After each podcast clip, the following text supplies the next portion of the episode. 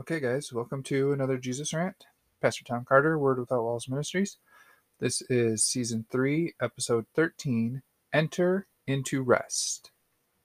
And today I want to talk about the rest of God. And I don't mean we have some of God and we need the rest of Him, I mean His actual rest. I mean what happened after He finished the work and He then rested. I mean what's available to us because of his finished work. He finished the work, and now we get to enjoy the fruit of his labor. We get to rest. But there's a very important deal in the Bible where it talks about not missing out on his rest or entering into his rest. And what I plan to do today is I'm going to read from the book of Hebrews about entering into that rest. And then I want to talk extensively about the story of Noah and the ark. Because as we're going to see, if I can tie this all together the way that I hope that I can, entering into the rest of God is the same as getting into the ark. It's our safe refuge from the the perverse, twisted, crooked generation that we live in. It's our safe refuge from the storm, from the flood, from whatever comes against us. It's Jesus is the rock that we stand on. He is the you know jesus himself said how i wish to to cover you with my wings like like a mother hen covers her chicks. Like he wants to be our safe place. He doesn't want us to always be uh, laboring and struggling and striving to just kind of survive. He wants us to rest and he wants us to enjoy the gift that he has given us which is you know eternal life. That's what the gift of god is. It's his life his abundant everlasting eternal resurrection life of love. But I really want to read quite a bit of scripture today. I'm going to read almost three whole chapters in the book of Genesis with the story of Noah. So I'm going to jump right into this. And we're going to start in Hebrews chapter 3, verse 14. And we're going to read all the way through chapter 4, verse 13. And this is uh, hopefully really will build our foundation for what we're going to talk about today. So starting in Hebrews chapter 3, verse 14, the New Living Translation reads For if we are faithful to the end, trusting God just as firmly as when we first believed, we shall share in all that belongs to Christ. Remember what it says Today, when you hear his voice, don't harden your hearts, as Israel did when they rebelled. And who was it who rebelled against God, even though they heard his voice? Wasn't it the people Moses led out of Egypt? And who made God angry for 40 years? Wasn't it the people who sinned, whose corpses lay in the wilderness? And to whom was God speaking when he took an oath that they would never enter his rest? Wasn't it the people who disobeyed him? So we see that because of their unbelief, they were not able to enter his rest. Which, as we're going to see in the next chapter, and I mean just logically, if if it's unbelief that causes you to not enter into his rest, then it's belief that allows you to enter into his rest. That's how we enter into rest by believing in Jesus, by believing that he has finished the work, that he has accomplished everything he needed to do for us and as us, which again is what it says in verse 14 when it says, For if we are faithful to the end, trusting God just as firmly as when we first believed, we will share in all that belongs to Christ. When we trust him, we get to enjoy the fruit of his labor. Because when we trust that Jesus has finished the work, that means we don't have to try to finish the work. That means we can just rest. Right? It's like I always try to use the the example of mowing the lawn. Like if I tell my son to mow the lawn, until I know that he's done it, I'm not going to be able to rest because I'm not going to be sure that he's done it. But when I've seen that he's done it, then not only can he rest because his chore is done, but I can rest because I don't have to do what I told him to do. And in a lot of ways, that's what we do in our, you know, in our spiritual walk is we try to do what Jesus has already done just to make sure that it's done. We try to be a quote unquote good Christian. We try to, you know, be as holy as humanly possible. You know, we try to uh, sit up on our high horse and judge everything in sight, which which really a lot of times I think is us projecting things like we judge things in others that we don't like to see in ourselves. But I've ranted on all that before. I don't want to get into all that too much today. But my point is, is that you have to know that the work is finished. You have to see that Christ finished the work. You have to identify fully with Him and understand that His death on the cross was your death. That's when the old man died in that watery burial of baptism, the watery grave of baptism. And then when He rose again, you rose again. So now we can walk in newness of life and we can experience His life as He lives it in us and through us and as us. We don't have to keep trying to finish the work because he already finished it. We don't have to keep trying to be somebody we're not. We can just be who we are. We don't have, we don't even have to try to be like Christ. We can just let Christ be who he is again in us and through us and as us. We can rest. And I heard a preacher once say, when you work, God will rest. But when you rest, God will work. Like God will let you try to do what you want to try to do. I, I always say God is too much of a gentleman to force his will upon you. Like if you think you can handle it yourself, God will let you to an extent and to a degree. But there's just, there's there's there's a, such a more much more excellent way, which is just resting in Him, letting Jesus be who He is in us and through us and as us. So again, verse 19 says, "So we see that because of their unbelief, they were not able to enter His rest." And then we move to the next chapter, Hebrews chapter 4. And starting with verse 1, it goes on and says, God's promise of entering his rest still stands. So we ought to tremble with fear that some of you might fail to experience it. See, it's a promise, but we might fail to experience it. It's something that he has provided to us and made available to us. But it's the same deal with fighting the good fight of faith and laying hold of the gift of God. He gave it to us, but unless we know it and believe it, we can't experience it. It says in verse 2 For this good news that God has prepared this rest has been announced to us just as it was to them. But it did them no good because they didn't share the faith of those who listened to God. For only we who believe can enter his rest. As for the others, God said, In my anger I took an oath, they will never enter my place of rest even though this rest has been ready since he made the world. We know it is ready because of the place in the scriptures where it mentions the seventh day. On the seventh day, God rested from all his work. But in the other passage, God said, They will never enter my place of rest. So God's rest is there for people to enter, but those who first heard this good news failed to enter because they disobeyed God. So God set another time for entering his rest, and that time is today. God announced this through David much later in the words already quoted Today, when you hear his voice, don't harden your hearts. Verse 8. Now, if Joshua had succeeded in giving them this rest, God would not have spoken about another day of rest still to come. So there is a special rest still waiting for the people of God. For all who have entered into God's rest have rested from their labors, just as God did after creating the world. So let us do our best to enter that rest. But if we disobey God, as the people of Israel did, we will fall.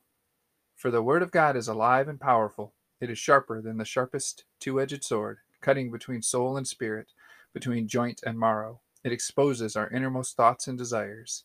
Nothing in all creation is hidden from God. Everything is naked and exposed before his eyes, and he is the one to whom we are accountable. Whew, there's a lot there, but the people of Israel, after they were brought out of slavery, they rejected God again and again, and they disobeyed God again and again. Even when God told the people to, to come up to him on the mountain, they said, No, we're afraid. We don't want to go up there. Moses, you go up there. You talk to God. You see what God says, and you tell us, and then we won't have to talk directly to him. They were afraid.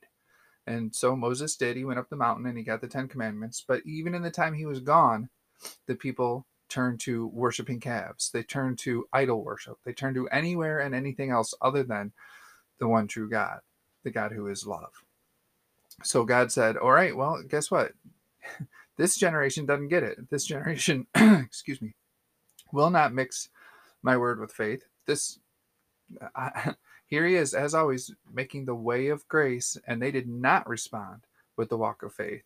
So they missed out on it, and they all died in the wilderness it's available to us, but it's not guaranteed in the sense that we will get to experience it.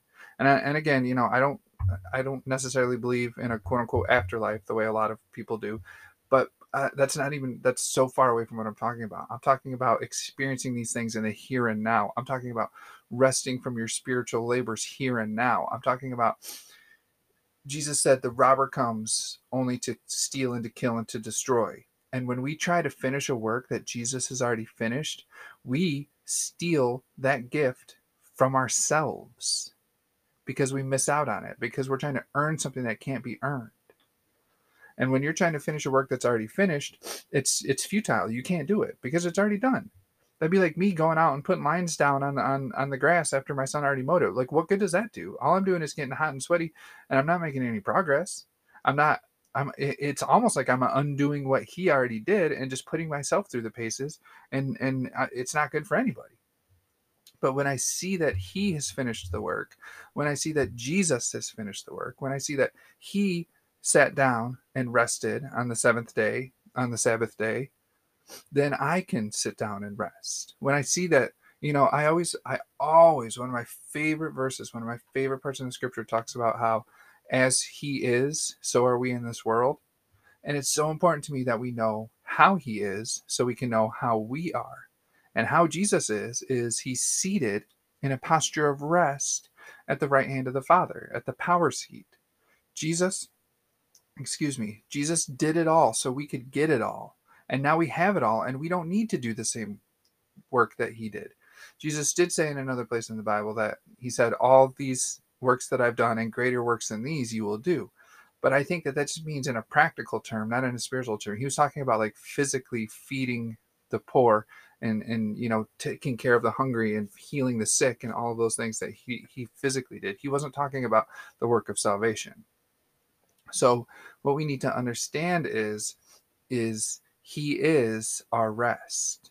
When we get in Him, when we be still and know that He is God, when we stop trying to be somebody that we're not, and we just simply understand and embrace who we are, which is who we are in Christ, which is who Christ is in us, that's when we enter into His rest, when we believe in Him, and when, when we believe Him in us. He is our rest. He is the ark that keeps us, that literally, as we're going to see, keeps our head above water in times of trouble. So let's transition over to the book of Genesis, and I'm going to try to read through a lot of this quickly, but I want to start with Genesis 6, and we're going to go all the way through Genesis chapter 8, verse 12. So, Genesis chapter 6, the heading says, A World Gone Wrong. Verse 1 Then the people began to multiply on the earth, and daughters were born to them. The sons of God saw the beautiful women and took any they wanted as their wives. Then the Lord said, My spirit will not put up with humans for such a long time, for they are only mortal flesh.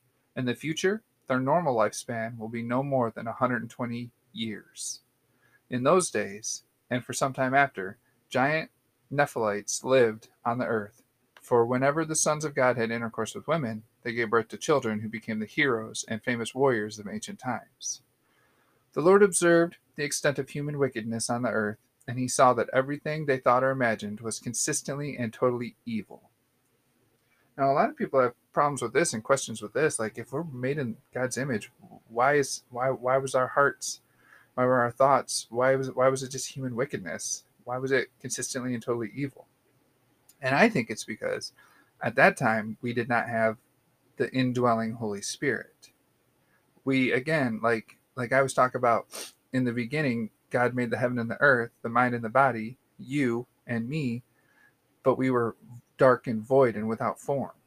And we didn't know what was what, and we didn't know what to do. And we tried to do the best we could with what we had, but we didn't even know what we had until God spoke and said, Let there be light. Until the cross, when Jesus finished his work, until he ascended into heaven and the Holy Spirit descended, which we're going to get into to, to close today. But that's the difference to me is the Holy Spirit. So it says in verse 6 So the Lord was sorry he had ever made them and put them on the earth. It broke his heart. And the Lord said, I will wipe this human race I have created from the face of the earth. Yes, and I will destroy every living thing, all the people, the large animals, the small animals that scurry along the ground, and even the birds of the sky. I am sorry I ever made them. But Noah found favor with the Lord. The story of Noah. This is the account of Noah and his family. Noah was a righteous man, the only blameless person living on earth at the time, and he walked in close fellowship with God. Noah was the father of three sons Shem, Ham, and Japheth. Now God saw that the earth had become corrupt and was filled with violence. God observed all this corruption in the world, for everyone on earth was corrupt. So God said to Noah, I have decided to destroy all living creatures, for they have filled the earth with violence. Yes, I will wipe them all out along the earth. Build a large boat from cypress wood and waterproof it with tar, inside and out. Then construct decks and stalls throughout its interior. Make the boat 450 feet long, 75 feet wide, and 45 feet high. Leave an 18 inch opening below the roof all the way around the boat. Put the door on the side and build three decks inside the boat lower, middle, and upper. And I don't want to get too far into this and too far into the dimensions. It's the same thing with the temple that the Lord had uh, David prepare and then Solomon build. But there's one really quick thing we can see here is there's there's three decks or three levels in the boat father son and holy spirit. Like this is jesus. This is god. This is god's plan of protection for his people. So verse 17 says look i am about to cover the earth with a flood that will destroy every living thing that breathes everything on earth will die but i will confirm my covenant with you so enter the boat or enter into rest you and your wife and your sons and their wives. Bring a pair of every kind of animal, a male and a female, into the boat with you to keep them alive during the flood. Pairs of every kind of bird and every kind of animal and every kind of small animal that scurries along the ground will come to you to be kept alive. And be sure to take on board enough food for your family and for all the animals. So Noah did everything exactly as God had commanded him. And really, more than anything else, that's what it means when it talks about Noah found favor with the Lord, or Noah found grace in the eyes of the Lord. Noah did what he was told. Noah trusted God and Noah obeyed God. It's like the same thing with Abrahamic faith. God told Abraham to go, and Abraham went.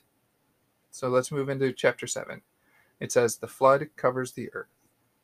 When everything was ready, the Lord said to Noah, Go into the boat with all your family, for among all the people of the earth, I can see that you alone are righteous.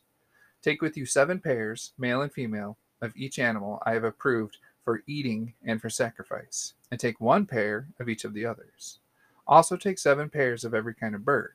There must be a male and a female in each pair to ensure that all life will survive on the earth after the flood. Seven days from now I will make the rains pour down on the earth, it, and it will rain for forty days and forty nights, until I have wiped from the earth all the living things I have created. So Noah did everything as the Lord commanded him. Noah was six hundred years old when the flood covered the earth. He went on board the boat to escape the flood, he and his wife and his sons and their wives. This is what I'm trying to say. Get in the boat, get in the ark to save yourself from the flood. Enter into rest to save yourself from from the life that you think you're supposed to have, that the world tells you you're supposed to have, when there's a more excellent way. It says, He went on board the boat to escape the flood, he and his wife and his sons and their wives. With them were all the various kinds of animals, those approved for eating and for sacrifice, and those that were not, along with all the birds and the small animals that scurry along the ground.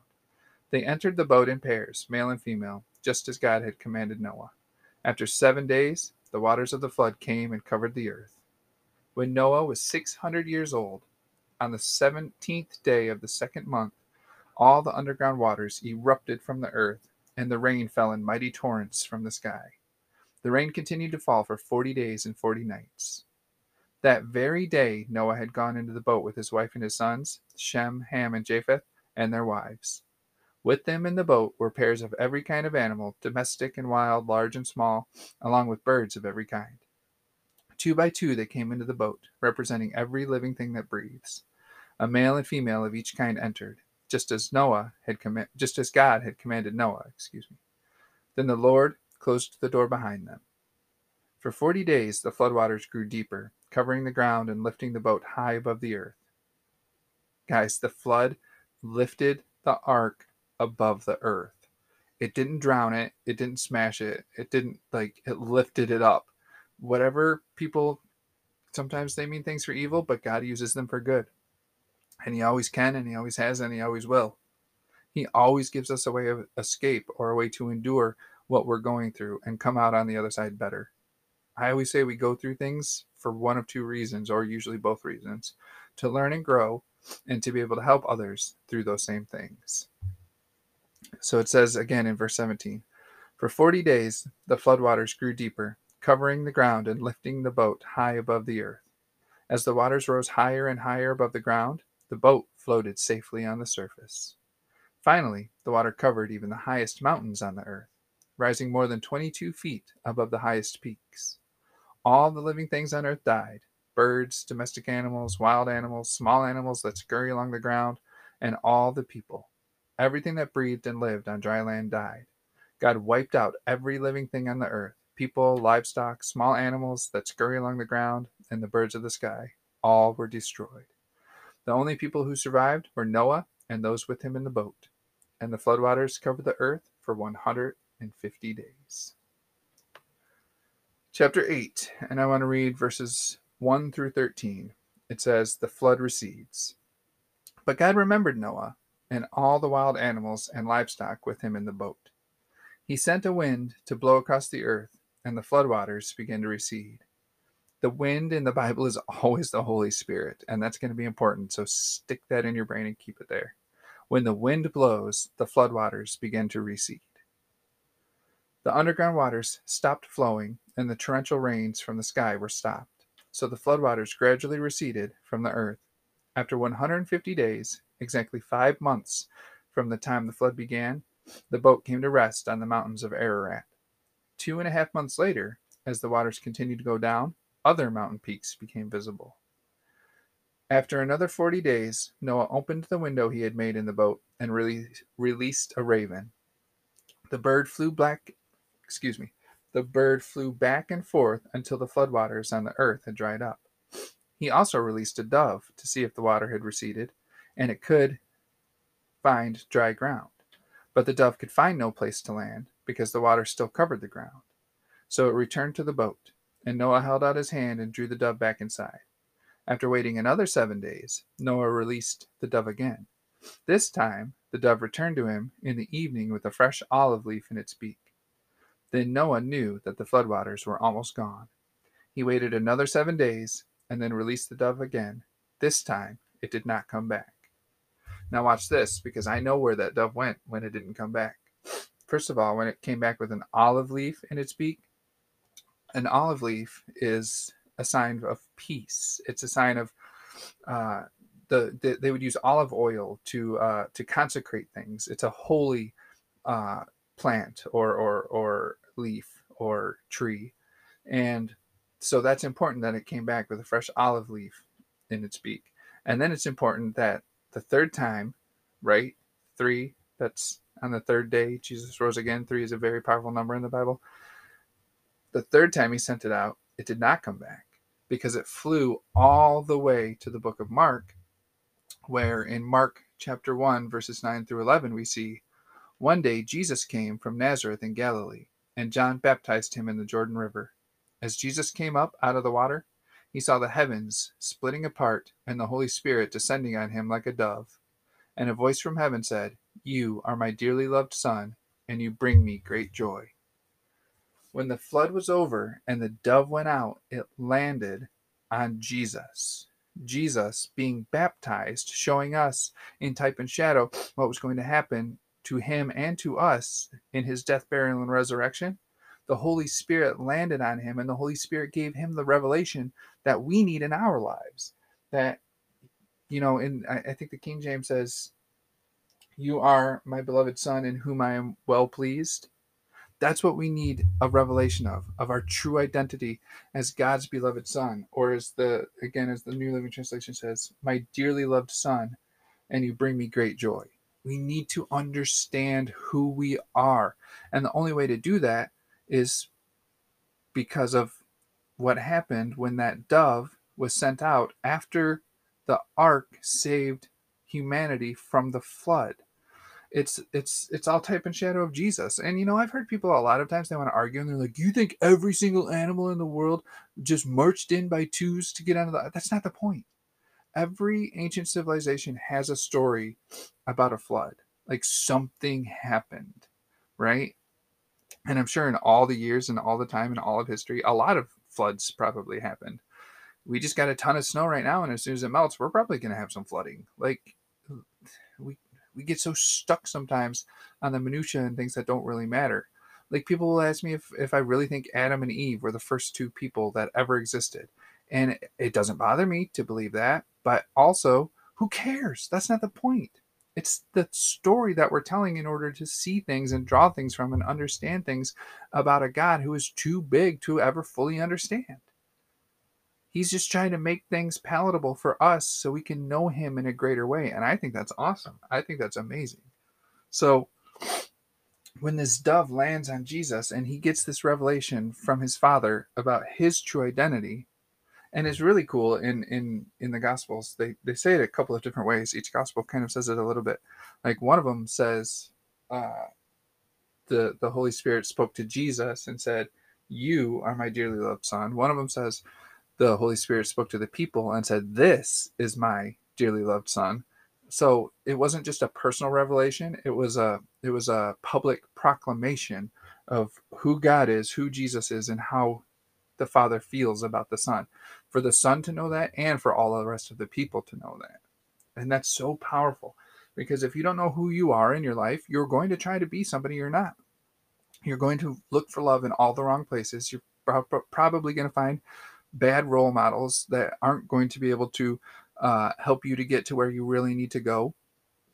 But when you know who you are in the context of who your heavenly Father is, the Holy Spirit that lives inside of us, the spirit of sonship that equips and empowers us to cry out, Abba, Father, to know ourselves as His dearly loved Son who brings Him great joy, to know Him as our Father who is well pleased in us, when we can have that relationship and then we can run to our Heavenly Father in times of trouble instead of running from Him, when we can get in the boat when the when the when the rain is coming and and and the waters are starting to rise and then we can let that wind blow all of that stuff away.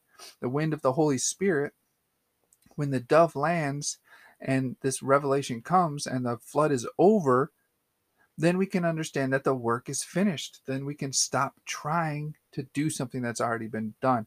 We can stop trying to be somebody that we're not.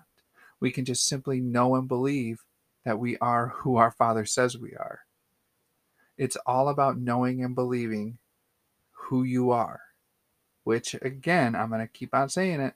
Who you are is who you are in Christ, which is who Christ is in you. Jesus is our true identity God in the flesh, love in a body. God in our flesh, love in our body. And when we can start to see ourselves that way, then we can stop trying to finish the work that has already been finished for over 2,000 years. And instead, we can take the ball and we can run with it. You don't have to finish the work, but now that it's finished, you can enjoy the fruit of that labor.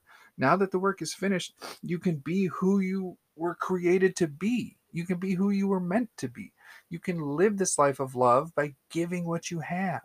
But the only way you can give what you have is by knowing and believing that you have it by filling yourself to overflowing with what God has already filled you with, by letting Him who is already in you come out through you. It's the light inside that shines, and it's the deep that calls out to the deep. The light in me connecting to the light in you.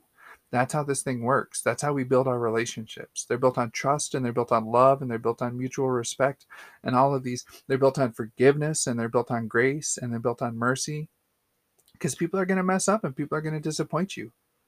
You can cut them out of your life, but you don't have to cut them out of your life. And I'm not talking about having healthy boundaries because I believe me, you have to have healthy boundaries or you're not going to be healthy. But I'm talking about loving people. I'm talking about people make mistakes. And if they're really willing to try to fix that or to try to mend those fences, don't be stubborn. Don't be mean. Don't be angry. Don't be bitter. Let all that stuff go and let the light that is inside you shine. Let the love that is within you come out. Enter into his rest and stop struggling and striving and fighting so hard all the time. The only fight we're supposed to fight is the good fight of faith, laying hold of the gift that we've been given. And that's that gift is the rest of God. It's the ark of God. Get in the ark. when the water's starting to come. That's what I got for this week, guys. Thank you. We'll see you next week. Okay, well, if you enjoyed that, I want to invite you to check out my website, jesusrant.com. You can get my daily rants on there. You can uh, get the my books that I've written on there. They're also on Amazon. I have an author's page on Amazon. Um, I've written a lot of books. I'm pretty proud of them. You can order them. I try to keep them cheap because I don't like to pay a lot of money for books, and I don't think people should have to pay a lot of money for mine. So check that out. Um, if you want to support the podcast itself, you can find it on anchor.fm.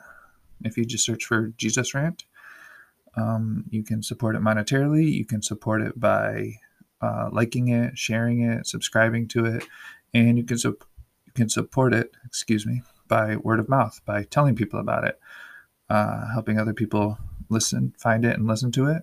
And uh, thank you once again, as always, for spending your time to listen to it to uh, to help me to get the word out, which you know, as we know by now, is is my heart is just getting this word out. Word Without Walls Ministry. Um, so just thank you for your support. I love you, and there's nothing you can do about it. Amen.